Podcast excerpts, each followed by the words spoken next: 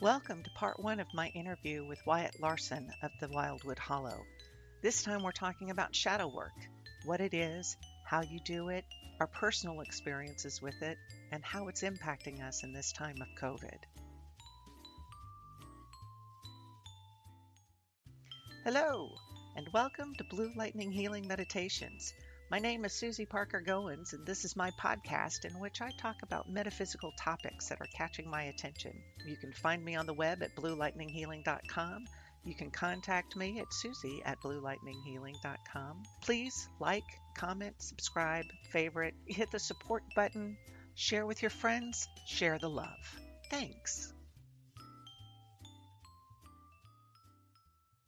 Welcome to Blue Lightning Healing Meditations. My name is Susie Parker Goins, and I have the incredible thrill and honor to be joined again with my friend Wyatt Larson of thewildwoodhollow.com. He is a shamanism practitioner, and because I record these things, he said, Sure, I can help you with that topic. So I'm calling him in again, and we're going to talk about shadow work. But first, Wyatt, what do you do? Uh, thank you, Susie. I gotta be a lot smoother, don't I? Hey, Wyatt, welcome to the show. I feel like we're gonna like start singing. Lots of fist pumping kind of choreography. I'm Susie. I like that top hat and the cane and just the quartets. Okay. Anyway.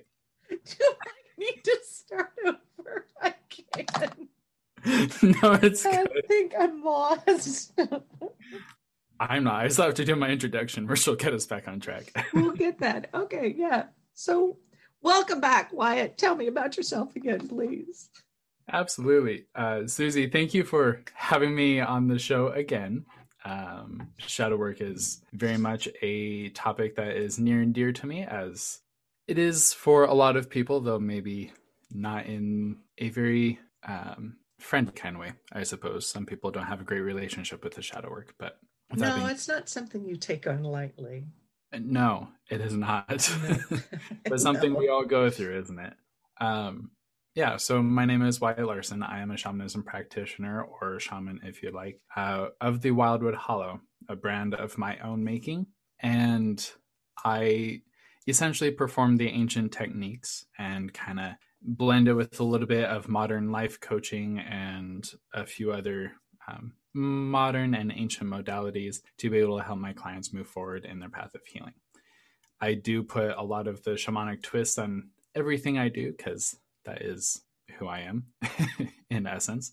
But yeah, so I am I'm blessed and honored to be here again. Thanks for yay. having me on. Yay, yay. And you add such a uh, perspective to it. I can sit there and be all kinds of, you know, jazz hands, yada da da about it but you add a depth to it that honestly I don't always think about. You know, mm. I don't always see just how deeply it goes. Well, like when you were talking about shamanism and and just how sacred it is, and I knew it was sacred, but all of the things in there, and I know we barely scratched the surface on shamanism.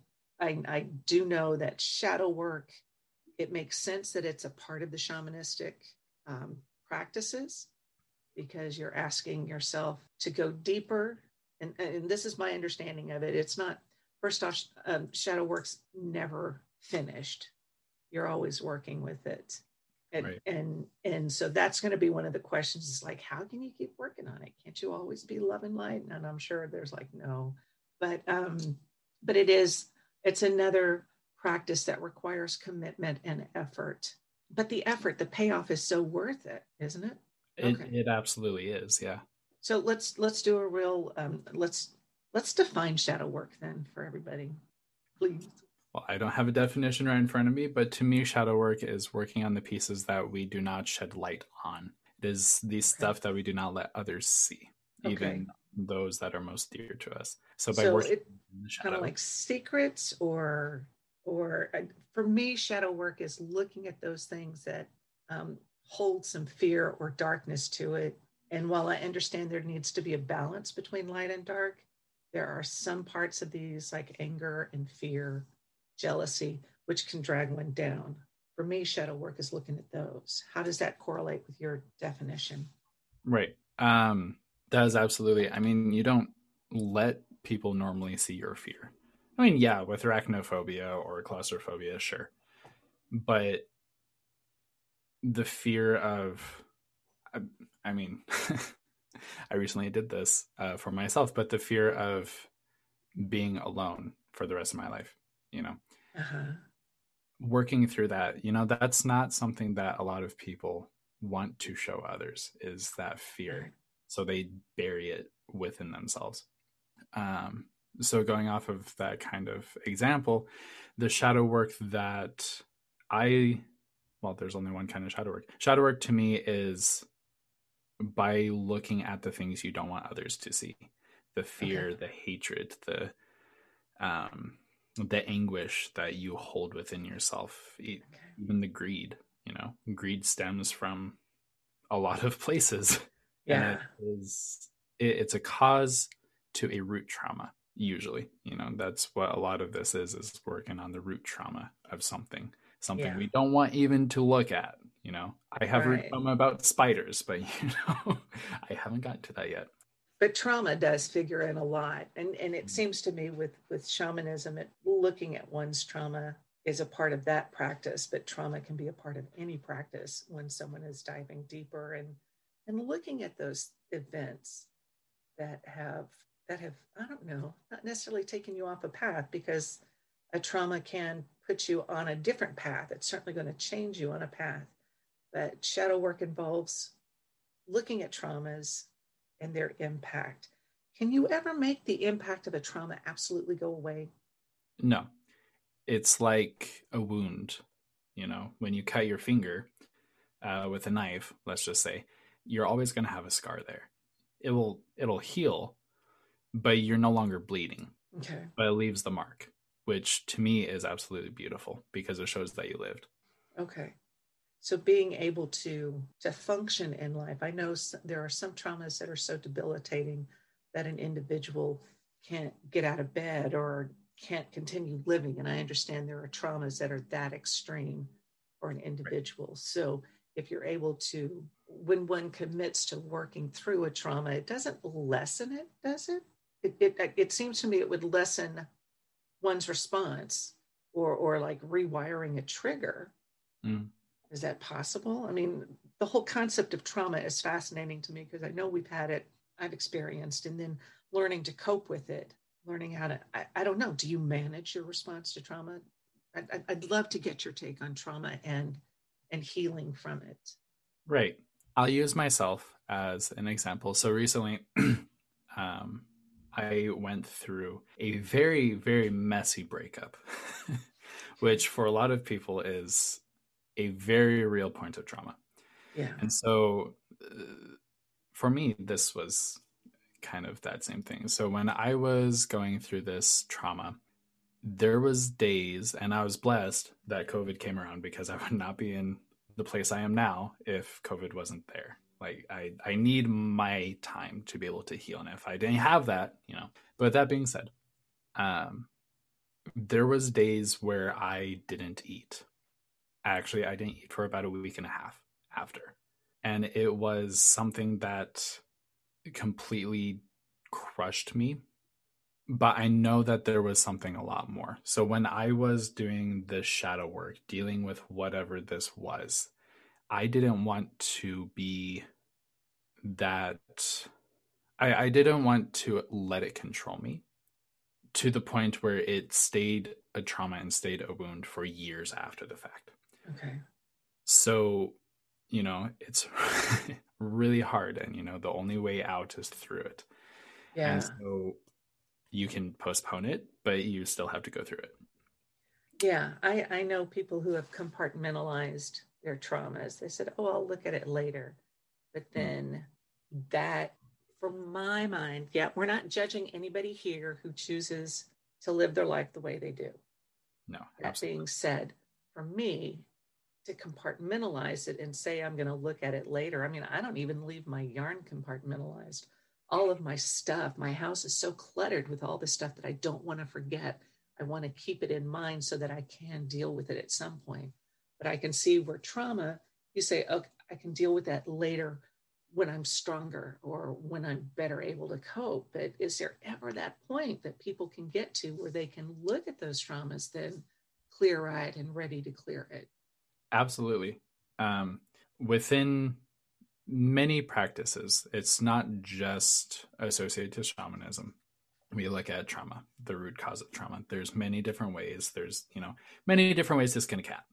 To be able to look at trauma in different ways for the shamanic side of it and what I have experience with, going in and seeing the spiritual side of trauma and recalling the soul piece that had left during that will help empower that person to work through it.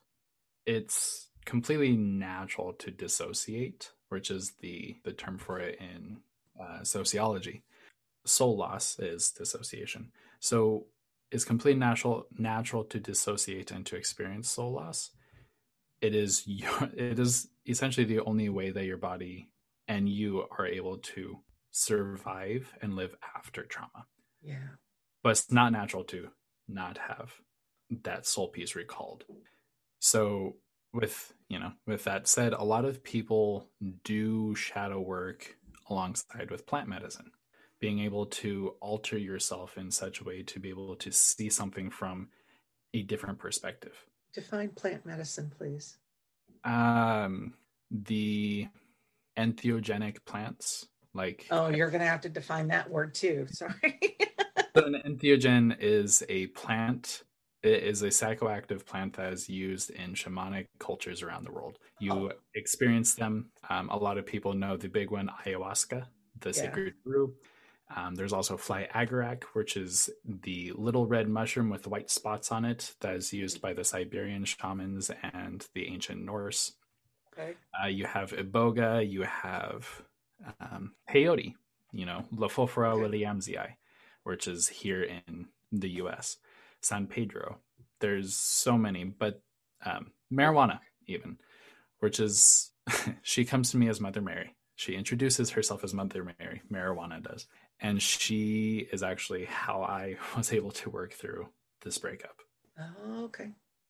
Yeah, she did it through laughter because she was like, "You're not wanting to deal with this, so we're going to laugh," and then I ended up crying.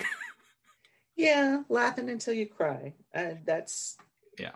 Laughter is that it. I've used it so much in my own healing. Um, some folks have called my humor a defense mechanism and it's like, not always, because I think I'm a riot.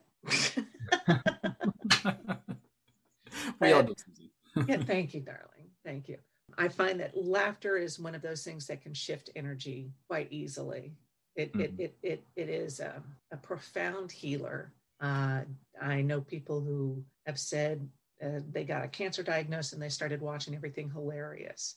And and it helped them to heal from cancer. And you know so it, it played a part in my healing too. Um, but oh golly i just lost track. So you've defined plant medicine using plant medicine as a means to to navigate through trauma. Right. And i know there are other ways to do it you know Absolutely. journaling and meditation there's no one correct way to navigate through trauma to do the spirit the, the shadow work right um, shadow work, the term a lot of people don't enjoy is shadow work because a lot of people associate it with, you know, working with demons and necromancy and this and that, which in a way you kind of are. You're pulling up the old bones that are found within your own life. Okay, you're you're dealing with your personal demons. Exactly. And I can get that. Yeah. I love that you use the word bones when you're referring to your shamanistic practice, pra- your shamanism practice God. Right. I love the word bones when you use it in reference to what you do. right. It's very evocative and and it does get down into the into that core uh, healing, that core belief, and it goes deep. It really goes quite deeply, and so I love that. Um, so going into the bones, people don't like the word shadow work, dealing with demons, and Q. Where were you going with that before I interrupted? I'm sorry. You gave me that deer in the headlight look. Sorry about that. Um, it's fine. I don't remember either. Um, okay. Well, I just try and figure out where I was going though. Um, people don't like dealing with their own demons. No, people don't. Uh, dealing with their own demons means that they have to fess up and take ownership of their part within something. Yeah. And a lot of people don't enjoy, you know, the term shadow work a lot for that reason. Um, this Judaic belief system swept through and turned demonized everything. So shadow yeah. work gained its own kind of unpopularity. To I I personally have to believe that to be able to do shadow work, you have to be spiritual on some level. And not just I read the Bible every day. You have to be spiritual in the fact that you have a relationship with spirit in whatever form that you worship or believe in, because you are having to find and fess up and work deeper. And it's hard. And no, it's not hard. It's impossible to do it alone. It's impossible to do it without someone to help guide you, aka your spirits or angels, or um, e- even if you're just bypassing them and going straight to the divine, you know. yeah, well, I can see where our definition of source is well, source is all inclusive. So it doesn't mean that if somebody is is Christian or or Hebrew or Muslim or or atheist even, there is something that is greater than all of this put together, whether it is Allah or Jesus or or Yahweh or even science. Science is a unifying thing. People want to be better, and science helps them. And so something like psychotherapy could help somebody work through and do their shadow work. Yeah, absolutely. So, so it's not just I believe in God, so I'm going to face my demons sort of thing. It's no, it's it's that that desire that I think I think that's part of the human condition is to want to be better, to to to heal. And true, I know there are some people out there who just aren't able to handle it. Maybe it's because they don't know why or how. They don't know how they can heal. They don't know where to start. Right. So that leads into the next question. Where do you think one can start when they when they're looking at shadow work? Um, there, the, there really is no definitive answer because you can start pretty much anywhere. But where I have started in the past was the inner child, and then letting it grow out, and from there, you know, letting it evolve naturally into um, different aspects. So one great thing, actually, there's a few great exercises that I can recommend. Uh, one is the inner child so, one great way to work with inner child is to pull up a picture. we should all have baby pictures at now at this point. Should. Um, but find a baby picture or as close as you can to a child picture, a childhood picture, and look into your own eyes and start talking to yourself as your child. And that is immensely healing uh, I know I was like just breaking down crying and what I was just blubbering and made no sense, but you know, it, it, it works. Um, yeah.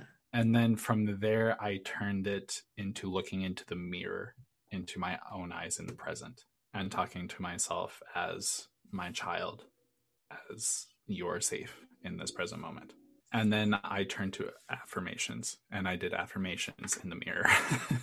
from affirmations i and, and, affirmations while i'm on it i if you have a mala the yeah. The 108 bead it's not a necklace it's it's prayer beads. Yeah. Yeah. Um if you have a rosary that works great too but i did affirmations through the prayer beads and i did this you know one affirmation 108 times, move on to the next affirmation 108 times. And I do this as I was walking around the store that I work in. yeah. Uh, just as a way for me to heal and to really get it into my head and integrate it. Yeah, walking movement and and affirmations I can see it really helps as you're repeating your affirmation and moving around it helps to really give you that muscle memory to remind your body and integrate it so smoothly, so nicely. I I, I really like that mm-hmm. inner child work i know a lot of folks start with that i've i've looked at inner child stuff too um, some people would go oh i can't look in the mirror but you're looking how are you able to do that because mirror work mm-hmm. is a fascinating topic too. Where do I want to go with that? So you talked about stages. Mirrors are intensely powerful too. Yeah. It's um I could go on several different topics, but like the mirror itself, um, the altar mirror or the black mirror is something yeah. that a lot of people have and super easy to make, but they're used as divinatory means. Right. Divination also does not mean, you know, you're looking to the future or anything. It's also looking within. Yeah. So finding something that is just beyond your sight. So looking in the mirror is something intensely healing because you're looking at yourself. You're looking at every impurity, everything that you hate about yourself, and telling it that you love it. It's that affirmation that helps to remind you. Uh, there was one I was given where I love you just because, mm. and to mm. say it to myself in the mirror. And that was very healing. The shadow work is not always a hard process. It's not, well, I think shadow work is by definition kind of challenging. It's not always gentle you can do gentle things, maybe affirmations. I mean, mm. is, is is shadow work always like in your face, rock and roll, heavy metal kind of stuff? I don't really have that experience with it. The techniques that I have always used have a very gentle effect, but the the effects of what I do are intensely powerful. You know, it's when I do these affirmations and I have an adverse reaction, yet I keep pushing through it and it starts bringing up memories and the trauma the root cause of the trauma and i just burst out crying. That's not exactly fun but it's not you know as long as you don't resist it i suppose. I know. Resistance makes things so much harder. Um, and that's isn't that the irony of it. You have to face your fear of facing a fear in order to be i think really successful at, at looking at your own at, at dealing with your own shadow work. So inner child, journaling. Eh. Journaling journal. is also great. It's um, really great. I just it's just not great for me. That's fair. That's fair. Yeah, and taking um, you know, baby steps. If you if you're able to look at one thing, you know, I, I always tell the story about working on my body image. I found my right ankle was particularly entrancing.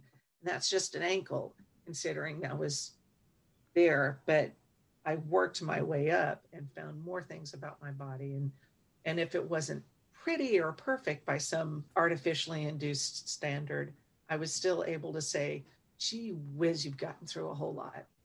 You have really survived. And so that's given me that motivation to keep going. So as you chip away a little bit at this shadow work, you know, you take care of that little imp and you can move on to the bigger demons so that it can do. It's a cumulative effect. Right you you spent COVID working through this, or part of the pandemic working through this, and I have been working at my own stuff. I think um, what was it early on? Somebody, some celebrity said, "Well, if you don't come out with a new skill, you just haven't been doing it right." It's like, I'm, um, excuse me, if I can come out of this without a skill, I, I, you know, I don't, I don't want to learn how to paint. I don't need to build a house. But if I can come out of this with even a modicum of mental health in place and and an ability to have said yes i have worked through something i think that's a win. I don't think it's a standard to keep everybody to. This has been you're right this has been a prime time for mm. us to to to start looking at shadow work. Um, what what are the stats? People aren't aren't um, going back to work at restaurants because people are realizing how badly they pay Oh yeah.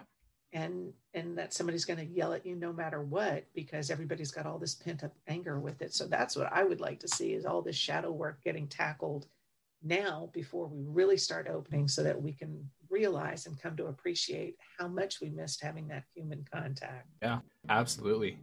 COVID, and I have said this many times before, both on MeWe and um, other spaces, the the pandemic that we experience and COVID itself, there's a lot of a lot of spiritual recognition, yeah. at least in the spiritual community, about what COVID is doing, has done, and why it's here. COVID, from what I firsthand experience, COVID is forcing us to look at what we are doing both within our lives and nature and we are so disconnected from ourselves we are so disconnected from nature and the only way to heal that is through the shadow work. Yeah. everyone sees covid as this dark spiraling mass of evil energy and it's really not. No it just is. It's energy and it's yeah. it's been our response to it however that played out at whatever level that has it it it has served its purpose. Exactly. It's not evil. It's not anything else. It's actually a living organism that just wants to survive as much as we do yeah. and is going about it its natural way. Yeah. Nature is nature. And the more that we try and fight it, the more that we find that it's going to fight back. Yeah. As anything that wants to survive will. But and, and, and now, you know, harkening back to the right so much of the reactions that people have had to the various aspects of, um, of COVID and masks and, and vaccinations. Somebody, I don't know if you were at that event, but there was this woman who had asked a question and she listed off all of this stuff she had done. So we as practitioners were sitting there just going, um, uh, I, I, I, I got nothing to add to it. And she made a statement about some of these people who are shouting the most about their rights being infringed upon. They've just got some uncared for inner children. Mm-hmm. So while that rang so true in that moment, and I can see it happening, but only in that situation, are, are you that familiar with working with the inner child so that you could talk to the point of how a neglected inner child can manifest as a petulant, tantrum throwing adult? Because that's a very interesting concept to me. I I mean, I see it in everyday life. Yeah when a child is not being heard, they are going to do what they know will get them the attention that they need. It escalates. It does. You know, adults, we're not too far off. we, you know, we do the same thing. A lot of people, if they're not being recognized, will start raising their voice a little bit more. We'll start getting a little bit heated. We'll start, you know, and there's these steps of escalation that you can see both within a child and within an adult and within a crone as well. It just keeps ranking up and just getting worse and worse and worse until they do get that recognition. When I was going to school in Montana, I had a teacher and I would sit and talk with her for hours and hours and I loved her. She told me a story of this father. So she was saying that this father wasn't really being responded to in regards to his child um, and was just getting really, really heated. And he just kept yelling and was very angry and wasn't making any sense. Anyway, so my teacher, when she uh, was working with this guy, she said, Okay, so you want this? And he's like, No. She's like, Well, that's what you said. He's like, no, I, I just want this. And she's like, oh, so you want this? And he's like, yes. And you could see like the stress start to roll off. And people just start spouting things until they get the necessary attention to be able to get their point across. And so that's with what we have experienced in COVID and in past times, wars, you know, everything. That's essentially just what's going on is the inner child is not being recognized for whatever reason until it gets that recognition, it's just going to keep escalating. And so there's, you know, so many de escalation processes that we know about. And yeah. it's really just taking the time and the moment to be able to recognize what this person is saying. Now, I do also understand that some people are just belligerent because they can be. Okay. I'm glad you brought it up. Oh, yeah. Like, they're just this past year we all have experienced that. Yeah some people are just cranky. And and and i know we have so many to be trained on de-escalation. I, it's still kind of breaking my brain over that because why would somebody throw up this kind of, of grief to somebody to to another person? And and and I've had those moments I admit I'm not happy with it, but being recognizing, being cognizant of that fact. Um, and I guess walking up to one of them saying, you know, I think we need to work some, do some shadow work with you right now. It's just not going to work. So I don't know where this conversation is going, Wyatt. It feels a little bit, I don't know. Where else are we going with this?